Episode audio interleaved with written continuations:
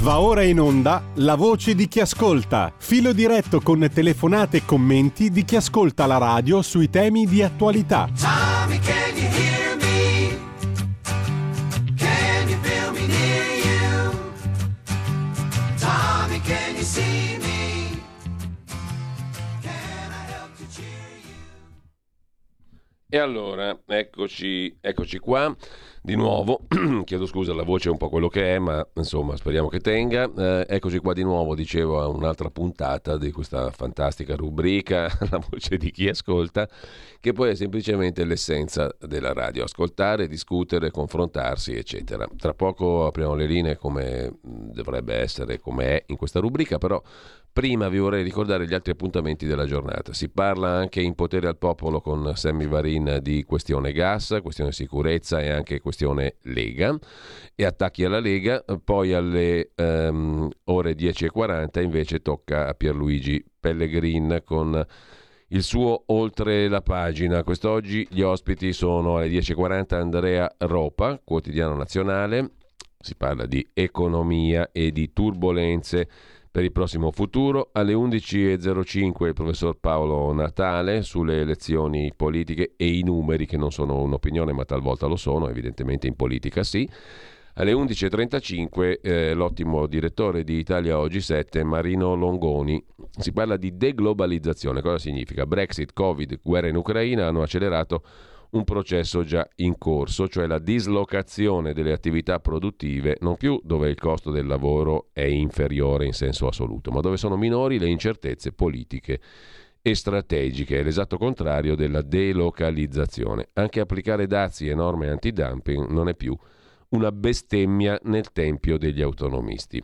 Facciamo un salto alla serata, poi alle ore 18.05, come tutti i giorni da lunedì al venerdì, Zoom, il drive time di Antonino Danna in mezzo ai fatti. Questa sera si parla dello Stato italiano cattivo pagatore, lo Stato che chiede soldi ai cittadini e che quando deve pagare prende tempo. È Fabio Amendolara che ne parla con Antonino Danna. E poi nelle, alle 19.05 un faccia a faccia con l'eurodeputata Stefania Zambelli.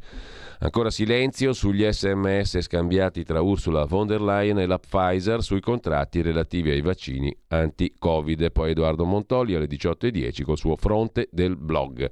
Giorgia Meloni rischia di ammalarsi di draghismo? Punto di domanda. Questi alcuni dei temi della giornata di oggi. Noi eravamo rimasti però Eravamo rimasti alla segnalazione dell'articolo uh, sull'economia italiana uh, di Mauro Bottarelli su sussidiario.net. Ve lo voglio citare così concludiamo anche dalla segna stampa prima di aprirci al nostro dialogo, perché il pezzo è interessante, come spesso accade con i pezzi di Bottarelli sul sussidiario.net l'economia in svendita mentre l'Italia va in guerra. Nella fine settimana sono avvenuti fatti che dovrebbero far riflettere su dove sta andando l'economia italiana, un paese bizzarro l'Italia. L'ambasciatore russo è stato convocato alla Farnesina per dar conto di quanto accaduto al Nord Stream.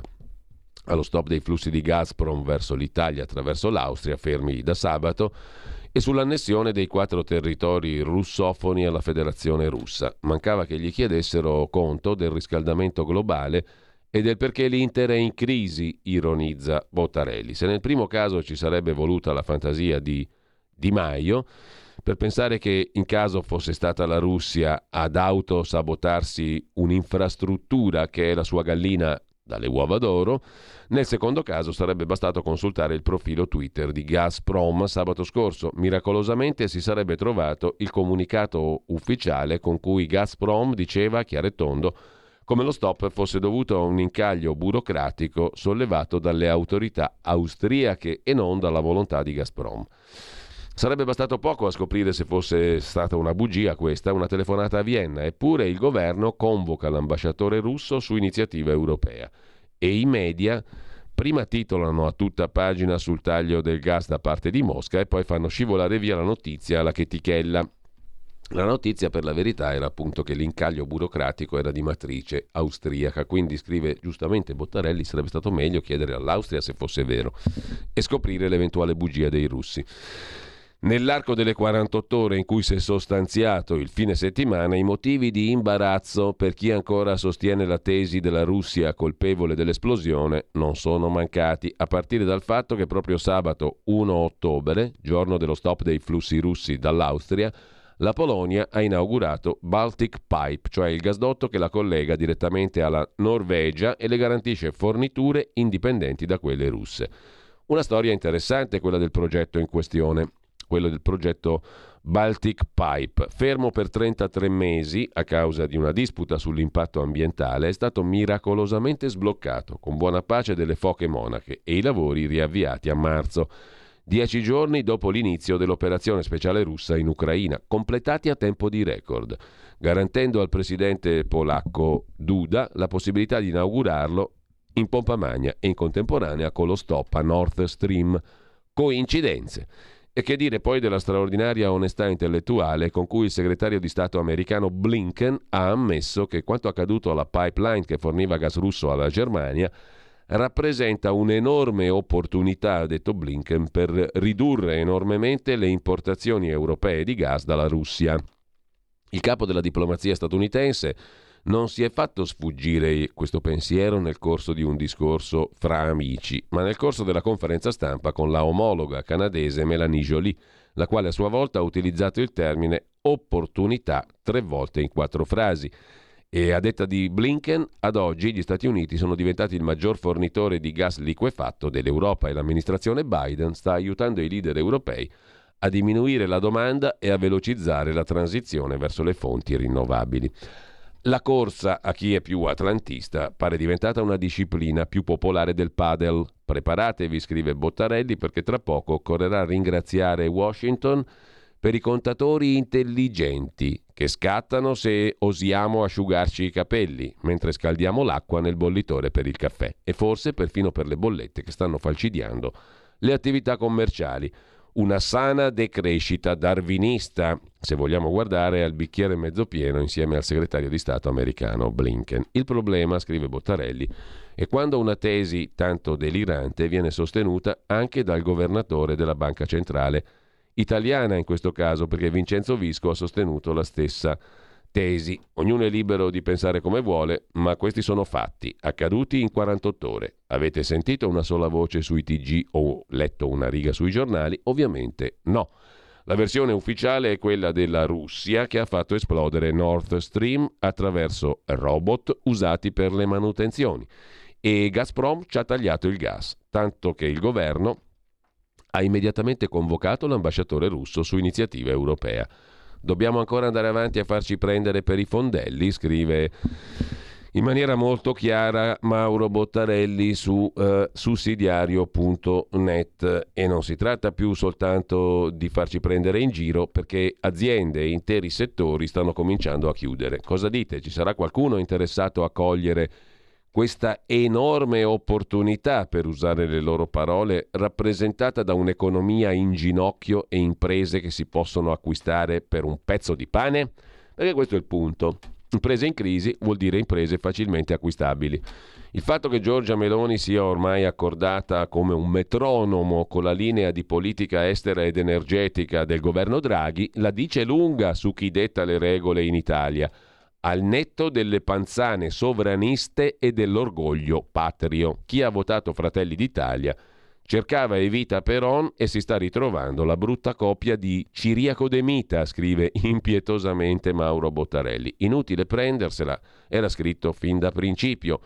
Fin dallo scioglimento delle Camere e dalla strana indizione a tempo di record di rituali elezioni di fine estate. Adesso se qualcuno volesse coltivare quello che qualcun altro potrebbe definire il complottismo, la dietrologia, potrebbe rilevare una cosa abbastanza evidente, che è stato Draghi a dimettersi e a voler quindi andare ad elezioni anticipate ed è stato Mattarella a concederle immediatamente, senza alcun dubbio. Quindi se Draghi e Mattarella volevano questo, lo volevano per caso o l'hanno voluto con una ragion veduta? La seconda ipotesi mi sembra molto più probabile della prima a dire il vero, quindi concordo per quanto mi concerne, poi vediamo anche le vostre opinioni, magari con quello che dice Bottarelli.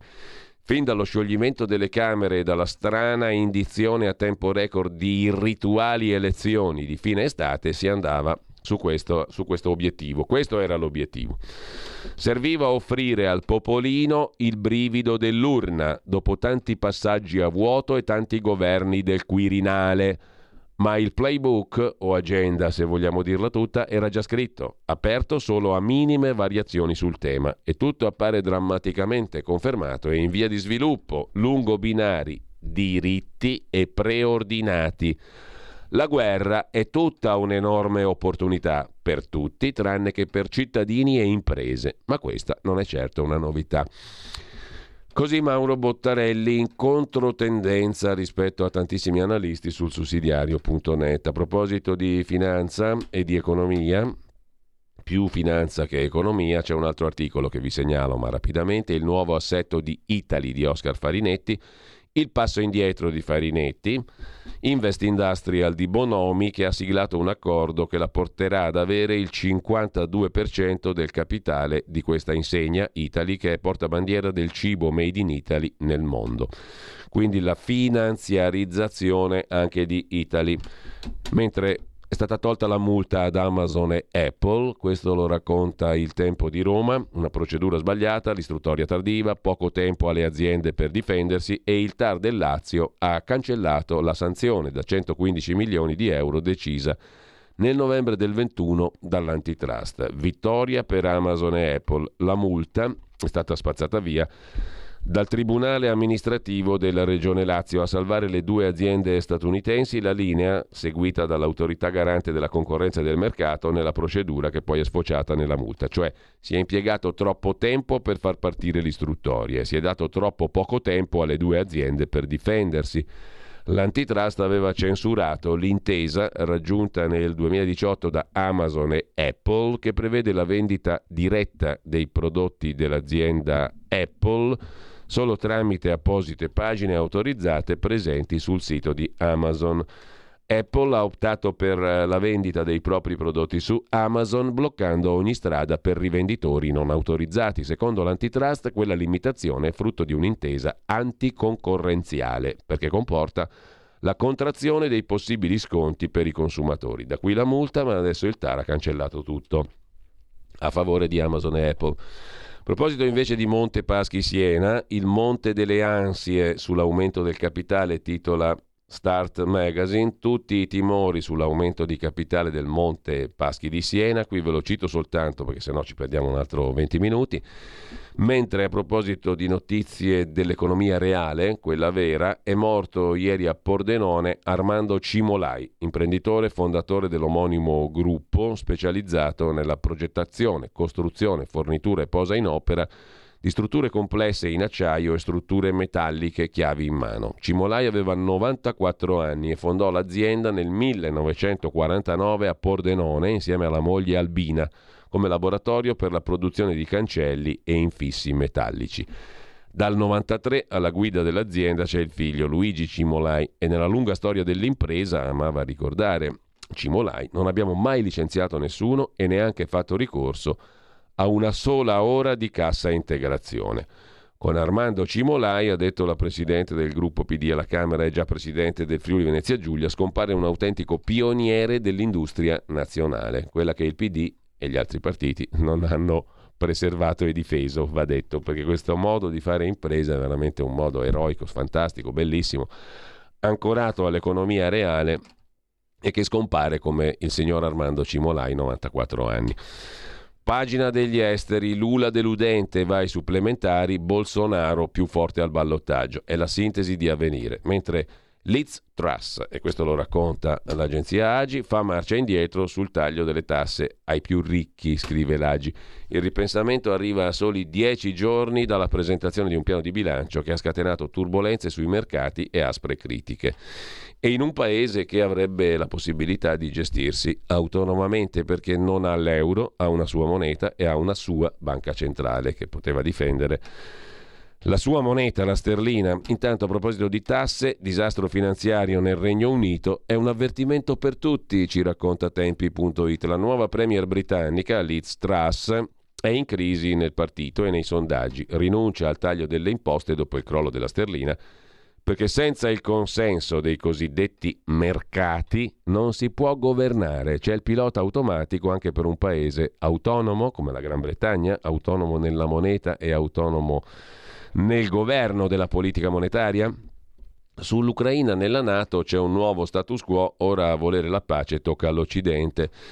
Lo scrive il sussidiario.net intervistando Pasquale De Sena, professore di diritto internazionale all'Università di Palermo e presidente della Società Italiana di Diritto Internazionale. Una recente dichiarazione di Angela Merkel contiene un'importante verità. La pace in Europa non si può fare contro la Russia.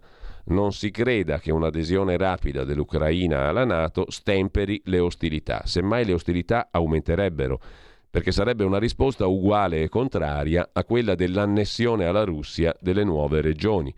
A questo punto occorre augurarsi che l'eventuale confronto sia sul nuovo status quo, perché l'alternativa sarebbe una sconfitta per tutti, dice il professor De Sena.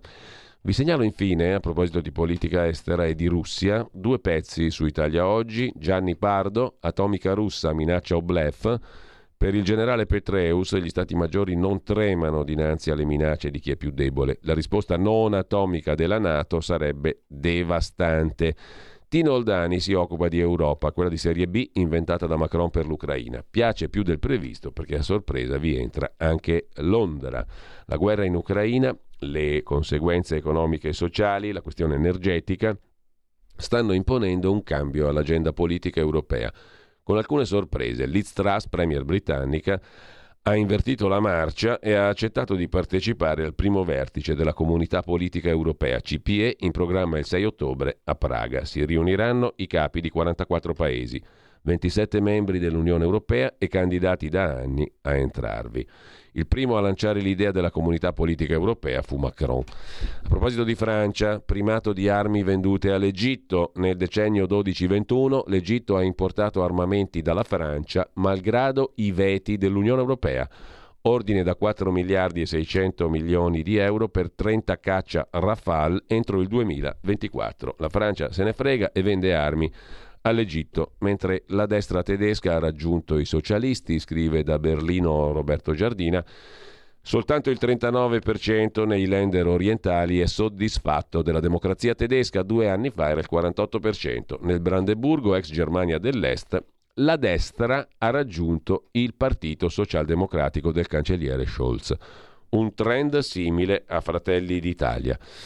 Mentre ricorda Domenico Cacopardo, Sigonella fu una brutta pagina. Molti la raccontano come il gesto dell'orgoglio italiano contro gli Stati Uniti, ma come si svilupparono veramente le cose lo racconta Cacopardo su Italia Oggi a dispetto della versione entusiastica che allora fu imposta da socialisti craxiani e comunisti.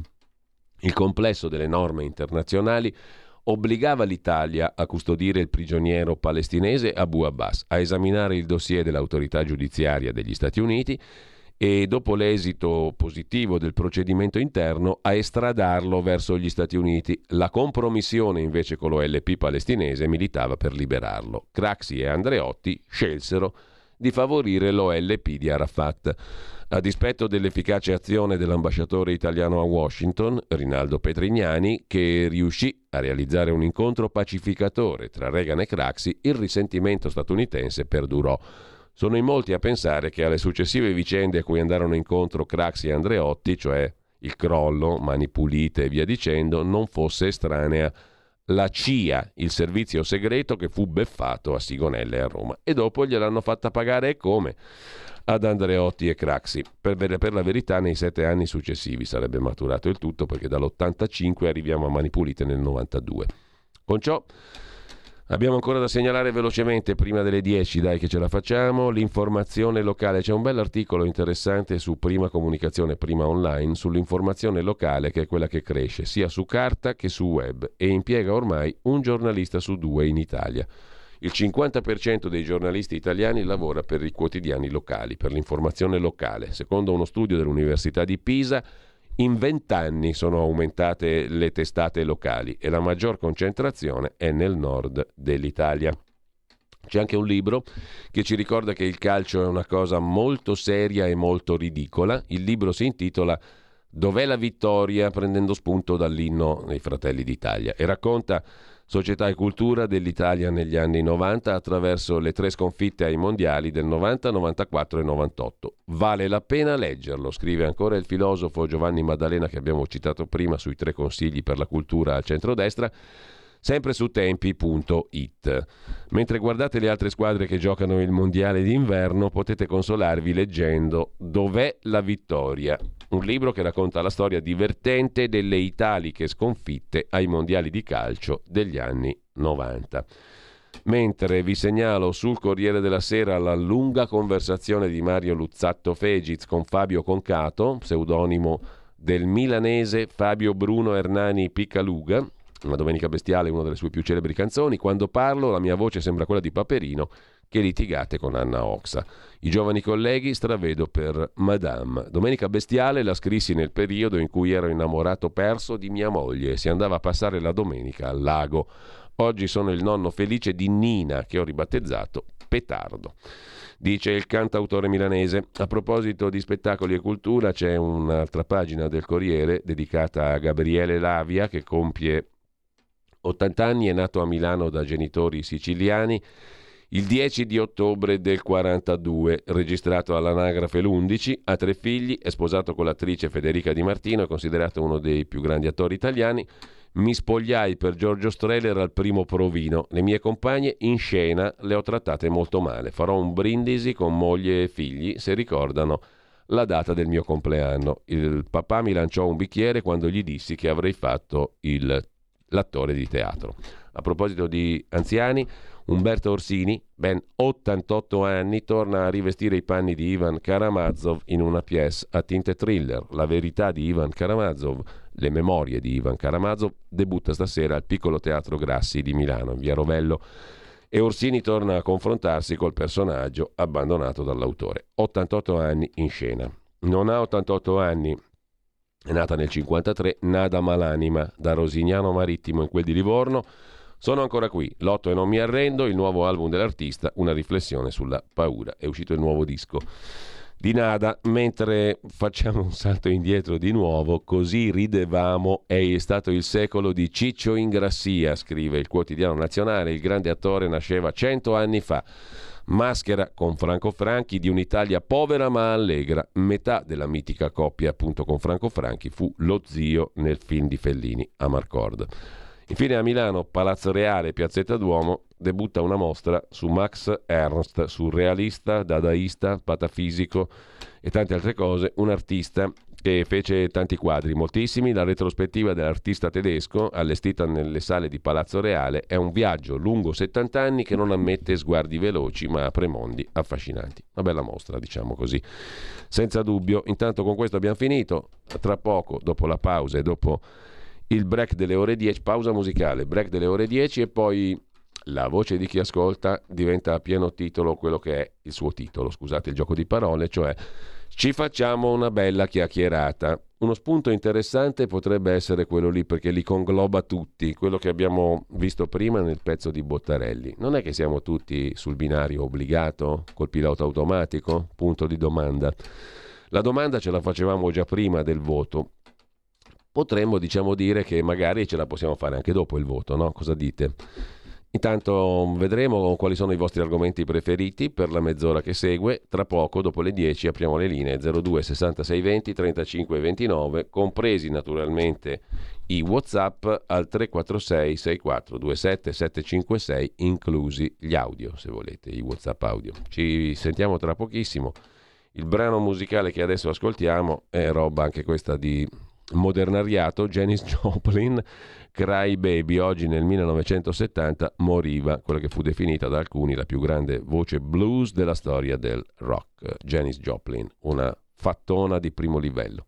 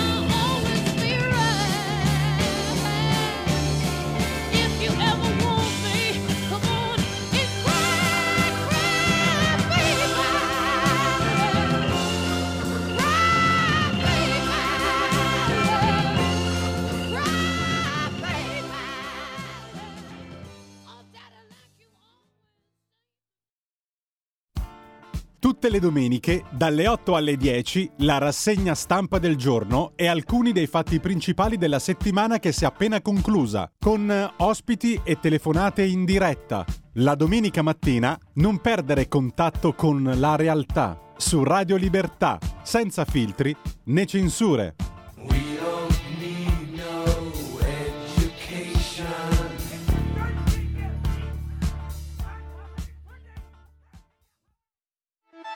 Stai ascoltando Radio Libertà, la tua voce libera, senza filtri né censure, la tua radio.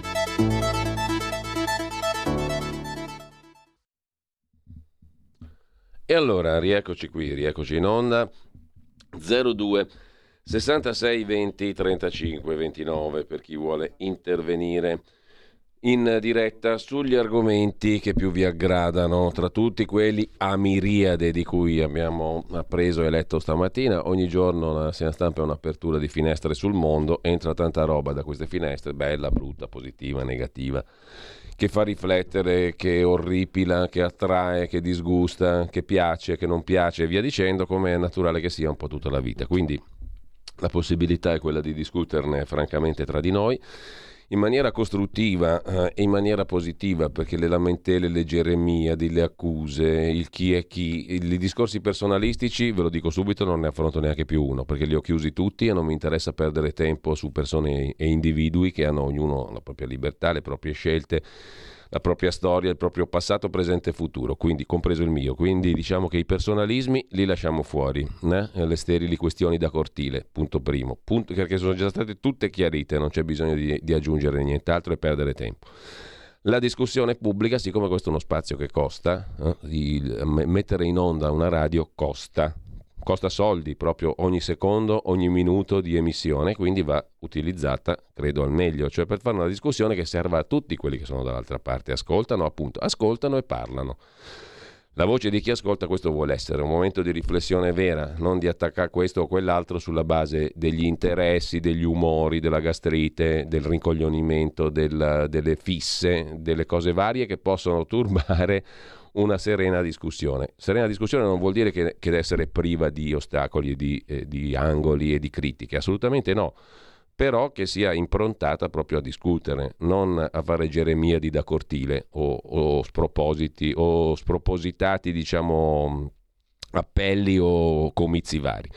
Questo è il senso della cosa. Se c'è voglia di discutere, si partecipa a questa trasmissione. Se non c'è voglia di discutere seriamente, si può fare anche a meno, sia di partecipare a questa trasmissione, sia di ascoltare questa radio. È detto chiaro, eh? Eh, le discussioni franche, eh, oneste, intelligenti, aperte. Intelligenti poi ognuno ha la sua forma di intelligenza, ma si capisce subito, tutti la riconosciamo, quella forma di intelligenza, qualunque essa sia, nell'interlocutore, se è costruttiva, se è sana, se è buona, se è positiva. Poi ripeto, tutto, ma proprio tutto, niente escluso, si può dire. Si può dire anche la fesseria, si può dire anche la cosa dettata dal malanimo, dalla partigianeria, da- dalla gastrite, da- dal ricoglionimento, da tutti quei fattori distorsivi che ho detto prima. Si può dire tutto, però quello non è gradito e non serve a un cacchio. Abbiamo eh, forse qualche telefonata 202 66 20 35 29, ma quanto parli? Apri ste linee e appunto le linee sono aperte. 02 66 20 35 29 potete dire la vostra non che manchino gli spazi qua eh. sono 25 anni che ne abbiamo di spazi e a maggior ragione li va però con un upgrade e parlo ancora e parlo ancora adesso non più ascolto e basta pronto Sono io. prego buongiorno Ciao. Allora, io ho ascoltato la tua lettura di giornali. Veramente sono un po' scandalizzata che tutte queste cose vadano a finire su un giornale. Quali Non so cose? se Quali cose?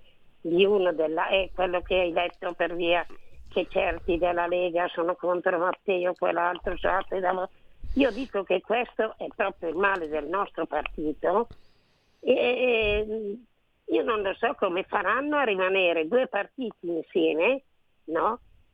Se è vero che ci sono due partiti o due idee, non mi sembra proprio il caso. Anzi, per me questa è una gran fregatura. Quelli che appunto hanno rovinato la Lega vogliono prendere in mano loro ancora. Mi auguro però, come ho detto ieri, che si paghino anche i 49 milioni e che Matteo non rimanga dentro in questo rimanzoglio, perché per me sarebbe il caos. Io non do ragione né a uno né all'altro, dico solo quello che ho visto in 30 anni di Lega. Quindi, ragazzi, è ora di finirla. Se uno vuole andare con Bossi, vada con Bossi e l'altro vuole rimanere con Matteo, rimanga con Matteo, ma non andare sui giornali con tutte queste cazzate. Ti ringrazio, ciao. Bene, ti ringrazio anche per la sintesi, mentre c'è un curioso messaggio da parte di Massimo. Eh, ciao Radio Libertà, grazie per la rassegna stampa, ora vado su Radio Radio. Buon viaggio Massimo, ognuno è libero di fare quello che gli pare, tanto è già qualcosa che uno dice grazie per la rassegna stampa, vuol dire che è utile, è già qualcosa diciamo così, se non vuole, uno può anche legittimamente, e questo è un altro aspetto, voler- non voler partecipare alla discussione. Leggo i messaggi così come vengono, ma vi prego, nello spirito che vi ho detto prima, perché francamente a me di, far par- di parteggiare adesso, arrivare dopo 25 anni a dover dire parteggio per questo o per quell'altro all'interno di un movimento, mi sembra una cosa che, che ha del ridicolo, eh, oltre che del tragico per certi versi. Comunque, Bossi, Grimoldi, Ciocca, Castelli, Iezzi, Marcato Bastoni, chissà quanti altri ancora. Bella squadra di svitati, scrive Raul da Cesano Maderno. A me piacerebbe sentirli in radio invece di vederli sempre attaccati. Ma insomma, ha ha parlato per una vita in radio, non sono mai stati esclusi dalla radio. In ogni caso, un tuo pensiero su Bossi, chiede un ascoltatore, l'ho già dato prima, non capisco il suo comportamento, forse guidato da qualcuno. Quindi, Cardinale, vuoi il pensiero unico? Bravo, scrive tal Ravizza. No, io non voglio il pensiero unico, voglio che sia eh, improntato ciò che si dice a, una- a un minimo di, di corre- di onestà, diciamo etica, no? Perché se uno chiama per insultare qualcun altro, per parteggiare per qualcuno, cioè, va benissimo, fatelo, fatelo pure, però non è questo esattamente il modo, credo, migliore per andare incontro al futuro, no? È, modo è il modo migliore per fare la lite del cortile, come le galline che razzolano nel cortile. O per usare il vecchio, il vecchio manifesto che ho citato in questi giorni, il cane che corre dentro il recinto, quello della devolution. Se volete fare i cani che corrono nel recinto, siete liberi di farlo. Ognuno può fare quello che gli pare, ripeto, perché sennò che libertà è? C'è anche la libertà, diciamo, di essere poco costruttivi. A me piacerebbe il contrario, questo ho detto, no? Perché non mi piace stare a parlare per minuti di contrapposizioni, attacchi e quello e quell'altro. Poi fate quello che volete, quindi Ravizza compreso, io non voglio il pensiero unico, voglio l'esatto contrario, però che ci sia un pensiero, non unico, ma un pensiero. Pronto? Sono Gianni da Genova, ciao Giulio. Caro Gianni, Eh, te sei il Caravaggio, eh, te l'ho sempre detto, il Caravaggio della, della nostra radio. ma Eh, insomma, volevo dire questo. Eh, se ci fosse qualcuno che vuole fare un discorso serio alla nostra radio, non ha, non ha mai precluso nessuno, quindi i vari Roberto Castello e quant'altri potrebbero venire tranquillamente a, a telefonare alla radio e dire la loro opinione. Io credo che sia tutto fuffa anche del mainstream. Io- e, e- e mi auguro che... Guarda, io, diciamo, ti, di- io ti dico la verità, in questo momento mi parrebbe di fare quella discussione da cortile di cui ti ho detto prima, poi per carità, Eh, tutto sì, può essere. dico, se uno volesse, io parlando di cose di Mauro Bottarelli, quello che ha scritto su sussidiario.net, eh, eh, ho, ho- ho una bella paura, ma staremo a vedere quando verranno fuori i cosiddetti ministri di alto profilo, perché quello che ha scritto Mauro Bottarelli è una delle possibili purtroppo soluzioni create anticipatamente. Mm. E poi mi, sono ricordato di Giampaolo Dallara che l'avevi menzionato pochi giorni fa, Sì, della ecco, ci vorrebbero delle persone di alto profilo, non si dice come lui, ma insomma che si avvicinassero un po' che fanno qualcosa per il loro paese. Allora, ti ringrazio Gianni. A proposito del far parlare questo e quell'altro, io sono completamente d'accordo con un messaggio che è arrivato qui via WhatsApp la- ieri. Eh, che, re- eh, che- che leggo integralmente. Allora, a Biassono ci sono case di riposo per anziani leghisti, acidi, mal sopportati in famiglia? Punto di domanda. È giusto che loro fantastichino sui ricordi, tenendo presente che non hanno prodotto rose e fiori e che il futuro è dei giovani. In 30 anni è cambiato il mondo, ma pare che loro non se ne siano accorti.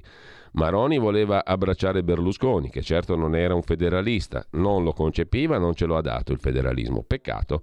Avete portato la Lega al minimo e al limite del fallimento. La colpa di Salvini è stata quella di prenderne il vessillo e portarlo verso una rinascita possibile democraticamente. Il federalismo con la collaborazione di un Sud che vuole uscire dallo statalismo centralista che lo vuole relegare alla sudditanza assistenzialista. Dopo averlo abbandonato e ramazzato con dispregio dal suo trono, questo è riferito a Umberto Bossi, ora tentano di riesumarlo per i loro incomprensibili fini, senza scrupoli per la sua infermità, illudendolo facendogli credere in una sua improbabile rivalsa.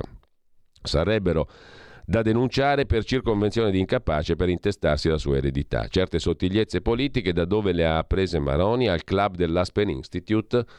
Questo è una- un commento, se vogliamo, molto duro, ma che non è privo di riflessione. Questo è il tipo di riflessione, cioè le cose si possono dire tutte, ma si deve avere un pensiero, non semplicemente una volontà di fare la rissa del cortile, perché questo vale per la radio, vale credo per la politica e per la discussione in generale. Poi ripeto, liberissimi di fare il contrario. Io non sto imponendo niente a nessuno, perché se uno apre uno spazio alle telefonate senza filtri né censure, arriva tutto quello che deve arrivare.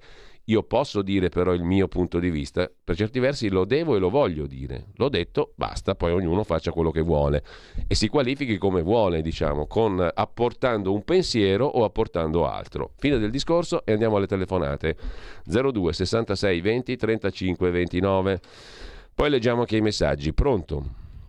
Sì, buongiorno. Buongiorno a lei. E dico la verità, non ho apprezzato, per, stimo, eh, stimo il nostro eh, Zaia, però non ho apprezzato questo ritorno al passato, perché sinceramente Mm. quando uno apprezza quello che appunto hanno detto prima di me altri- altre persone, che, che apprezza quello che ha lasciato Bossi quando ha governato e soprattutto i 49 milioni che dicono sempre che ci sono stati e soprattutto voglio dire un'altra cosa, io ce l'ho con Maroni, perché Maroni, come dicevano prima, aveva sicuramente voleva abbracciare anche Forza Italia, cioè fare un unico partito e lo sta proponendo da quello che si sente ed è una cosa vergognosa perché allora non ha mai accettato Salvini come presidente de- della, della Lega e sinceramente guardi sono veramente schifata da questo modo di tornare indietro. Non parliamo di Gentilini che guardi Gentilini lasciamo stare, ormai è vecchio e non sa neanche più quello che dice. Ringrazio, buongiorno. Buongiorno anche a lei. Allora, eh, al netto diciamo, del discorso personale, questo è un altro modo di affrontare le questioni politiche, perché cosa ha proposto Maroni anche recentemente? Abbiamo letto l'articolo sul foglio, una federazione Lega Forza Italia. Oggi però, oggi. 02 66 20 35 29, pronto? Sì, Giulio, sono Walter, buongiorno. Buongiorno Walter, dilla tutta. Ho riattivato l'abbonamento come ti avevo promesso Ah, ok. e ti ringrazio. Eh, due cose. La prima, la rubrica potresti chiamarla Cicciaremo un Cicinin. Questa No, beh, quella è quella di Radio Popolare, classica. Ah, non lo sapevo, Eh. che cazzata che ho fatto. Ascolta, la seconda No, è e poi, questa, e poi è troppo lombarda, insomma, non è Eh, che lo tutti, so, che tutti però- parlano la lingua lombarda.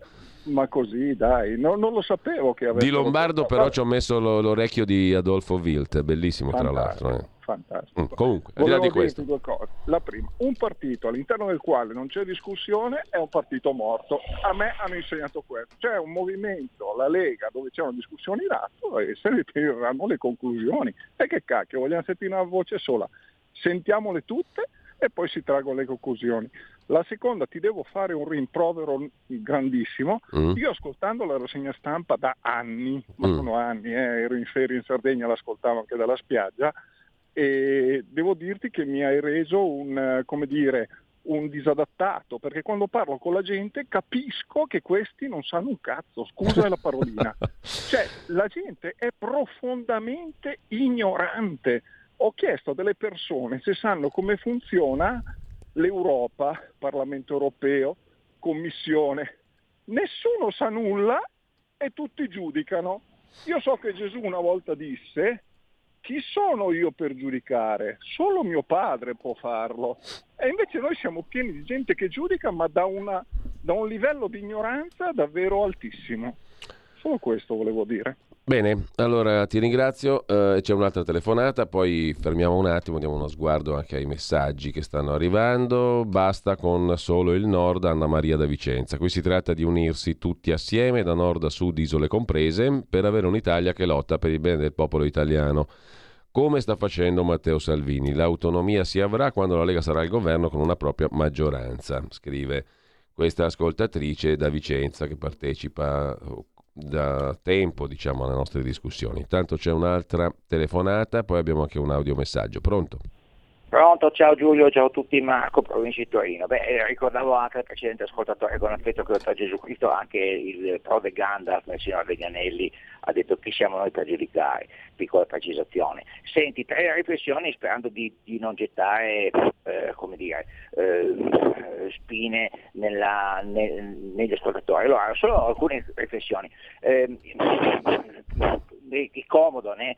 Portare la Lega dal mm, comodo, abbastanza facile portarla da una certa percentuale ad una percentuale notevolissimamente aumentata, partendo dal- dall'autonomia al territorio nazionale. È chiaro che se tu fai un, un movimento, lo estendi sul territorio nazionale, anche i meridionali sono, sono abbastanza propensi a votati. Chiaramente un conto... Poi no, messa, co- messa così sembra una roba facile, per me non, era stato, non è così scontato. non so, co- comunque, beh, co- comunque sarebbe stato bello avere una Lega al, al 30-40% con Lega Nord per l'indipendenza della Padania, punto.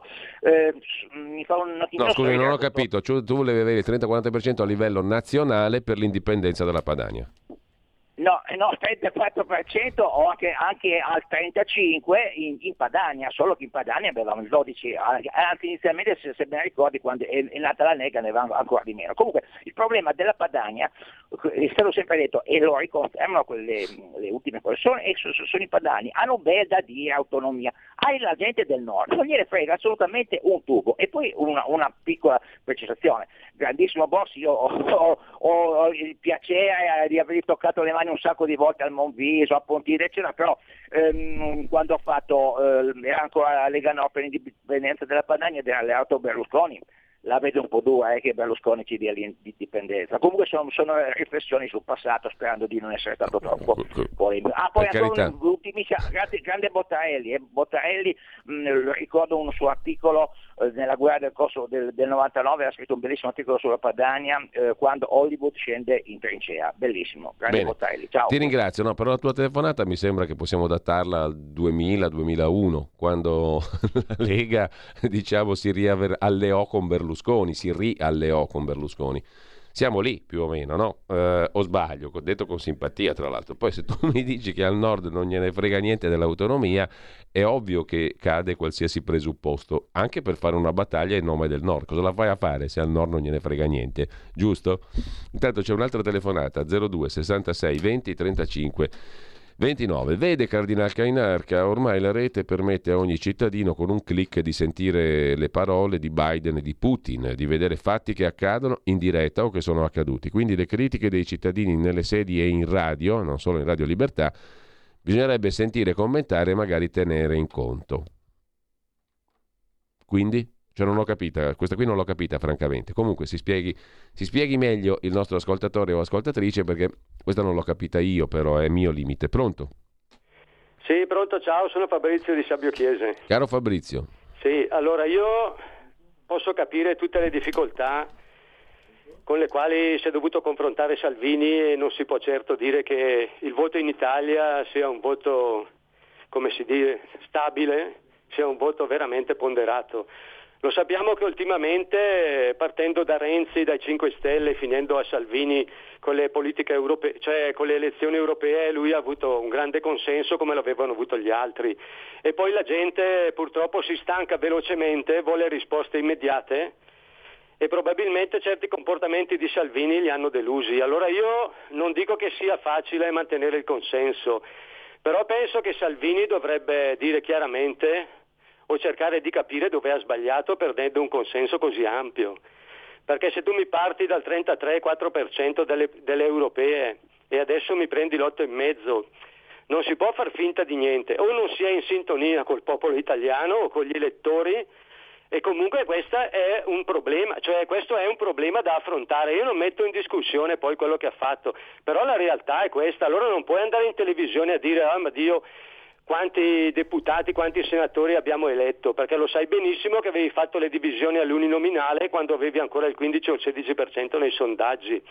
Cioè, a, a me dispiace la Lega, non è che mi interessa l'uomo in sé, però noi siamo andati indietro e a me piacerebbe capire se Salvini vuole parlarne di questo, perché anche l'elezione di Mattarella, lui non ha mai spiegato veramente perché ha voluto Mattarella, sapendo che adesso sarà una pietra d'inciampo. Sono quelle questioni che io lo voto lo stesso la Lega, ma quelli che non sono leghisti come noi, cioè cambiano, vedono cose, rimangono delusi e se ne vanno e questo è il problema secondo me che bisognerebbe anche Bene. affrontare. Ti ringrazio Fabrizio, noto semplicemente che chi non ha voluto il candidato di centrodestra è stato parte del centrodestra, tra l'altro, no? per cui Mattarella è venuto fuori di risulta alla fine come la soluzione già lì disponibile. A parte che lui lo voleva, la riconferma fin dall'inizio, per cui in questo senso gli è andata anche bene. Però è venuto fuori anche perché il candidato del centrodestra è stato stroncato stesso, da parti ampie dello stesso centrodestra, che non era la Lega, però che l'ha proposto e messo in prima fila diversi candidati di centrodestra. In ogni caso, eh, in ogni caso c'è anche da dire che c'è il percorso congressuale in cui queste discussioni sul perché abbiamo fatto, cosa abbiamo fatto, quali sono le cose da fare, hanno le loro sedi. I congressi, a partire da quelli locali per arrivare fino a quello nazionale, sono fatti per quello. no? Sono gli strumenti attraverso i quali il partito poi affina proprio programma, il da fare, le cose sbagliate, le cose da correggere e via dicendo. C'è una fase congressuale amplissima adesso che si apre, quindi ce ne sarà modo di discutere. Nel frattempo però si è avviata una stagione di governo, questo è fuori di dubbio o no. 02 66 20 35 29, ho trovato interessante quell'articolo sulla deglobalizzazione, scrive Maria da Busto. Non facciamo i furbi, scrive Rachele, perché vogliamo coinvolgere il Sud per avere l'autonomia. Loro va bene così, sono i primi a sentirsi diversi da noi, non certamente perché si sentono inferiori, anzi si sentono molto più furbi e forse hanno ragione. Questo fa parte dei campanilismi che abbondano in Italia da sempre. Eh, buongiorno a tutti, scrive un ascoltatore. Io non ho più votato Lega per l'alleanza col PD, che è il nemico del popolo che lavora. A me dispiace, ma non sento se a me dispiace, ma non sento se è. Boh, non ho capito. Distinti saluti comunque Corrado, metalmeccanico da Treviso.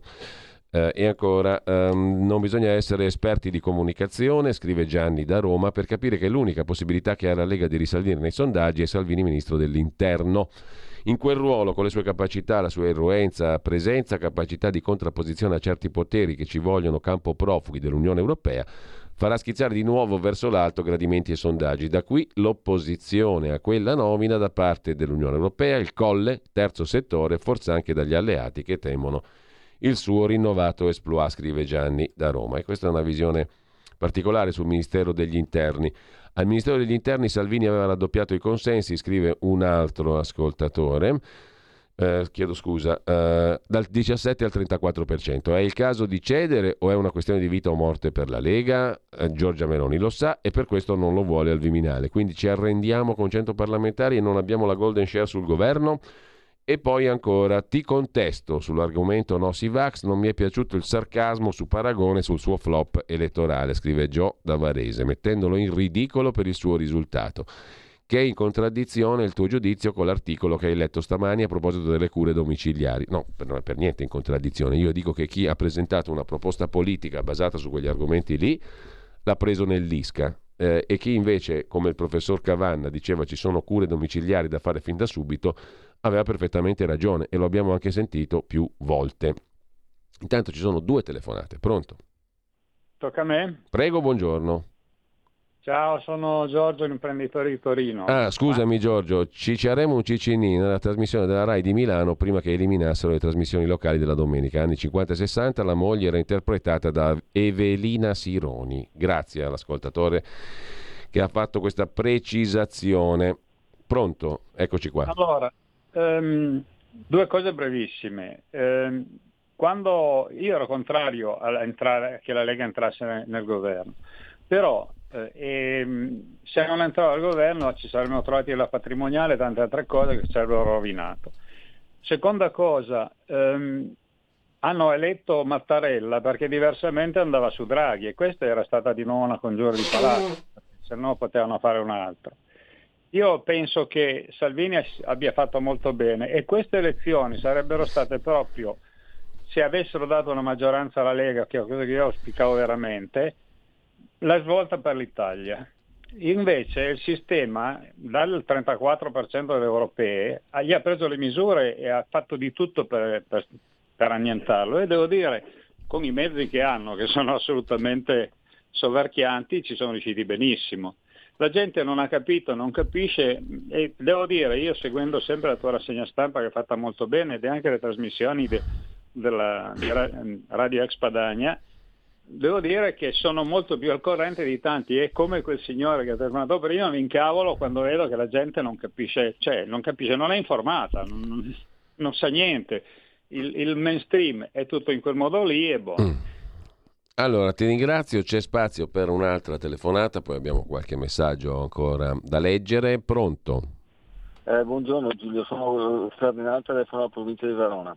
Prego. Eh, per me eh, il fallimento della, della Lega è stato per il semplice fatto che eh, eh, Salvini si è un po' imborghesito. Ho ascoltato troppo eh, i vari colonnelli che hanno portato in, in que- in- in quella direzione e purtroppo ne abbiamo pagato le, le conseguenze. Ahimè, la gente vuole sentire toni abbastanza duri e vediamo che tutto quanto si è spostato sulla Meloni che ha usato eh, toni eh, duri. E purtroppo noi non abbiamo capito. Eh, dispiace oltretutto che ha ascoltato colonnelli che adesso gli fanno, eh, gli, gli- gli- gli girano alla faccia e questo è, fa ancora più male perché vuol dire che all'interno eh, esiste queste correnti che, che, eh, che porta a, a- a- a- disintegrare il pensiero della Lega. Ecco tutto qua, ti ringrazio. Ti ringrazio, eh, il discorso è lungo, avremo modo di riprenderlo, c'è un audio messaggio, lo sentiamo al volo, poi citiamo gli ultimi messaggi prima di salutarci. Ciao Giulio, eh, Giovanni da Bergamo. Eh, io non voglio raccontare le mie paturnie personali, però racconto un po' il, il mio sentire. A me sembra che eh, i Fratelli d'Italia abbiano fiutato bene l'aria, hanno capito tira il fumo, per cui sono diventati europeisti, atlantisti, tutti gli isti di questo mondo. Mentre eh, la Lega, come al solito, non ha capito bene come tira l'aria, forse anche una fortuna questa, e si sta dividendo ancora su temi che in Europa non, non vogliono nemmeno eh, sentire di, di sfruso. E questo non credo farà bene alla- al movimento, non farà bene poi agli assetti di, eh, di governo che, che stanno preparando. Va bene, vediamo come andrà a finire. Ciao, buona giornata. Saluti a Giovanni e intanto velocissimi perché nessuno parla dell'occasione persa non votando Lega oggi col 14-16% al governo avevamo un altro peso, la verità è che i veri leghisti sono questi del 9%, gli altri del momento. Anche col diavolo per l'autonomia, diceva Bossi. E ancora un messaggio, in qualsiasi governo la Lega deve fare una scaletta di punti, presentare i risultati, flat tax, autonomia, eccetera, eccetera. Non è che Salvini abbia ascoltato un po' troppo Verdini? Domanda qualcun altro. Da quando è diventata Radio Libertà? Quante volte Salvini è intervenuto alla radio? Quante, mm, vite, quante volte si è confrontato con gli ascoltatori? Questo è il risultato. E poi ancora, Ministro degli Interni, mai rimettere un allenatore sulla passata panchina, scrive un altro ascoltatore. Non scherziamo, sappiamo del blocco dei congressi, di come sono purtroppo gestiti con federazioni commissariate da anni. Maurizio, mi scuso, senza se senza ma distinti saluti. Corrado Metalmeccanico, eh, al netto di errori, se non fosse entrato nel governo Draghi avremmo riforma del catasto, legge Zanni, US Scole, liberalizzazione cannabis patrimoniale, nessuno ci pensa, Werther da Reggio Emilia, col quale concludiamo qui per il momento. Tra poco, oltre la pagina, Pierluigi Pellegrini, tre ospiti che ho citato prima. Quindi prosegue la discussione sui temi di attualità e l'approfondimento soprattutto. Buon ascolto. Avete ascoltato La voce di chi ascolta.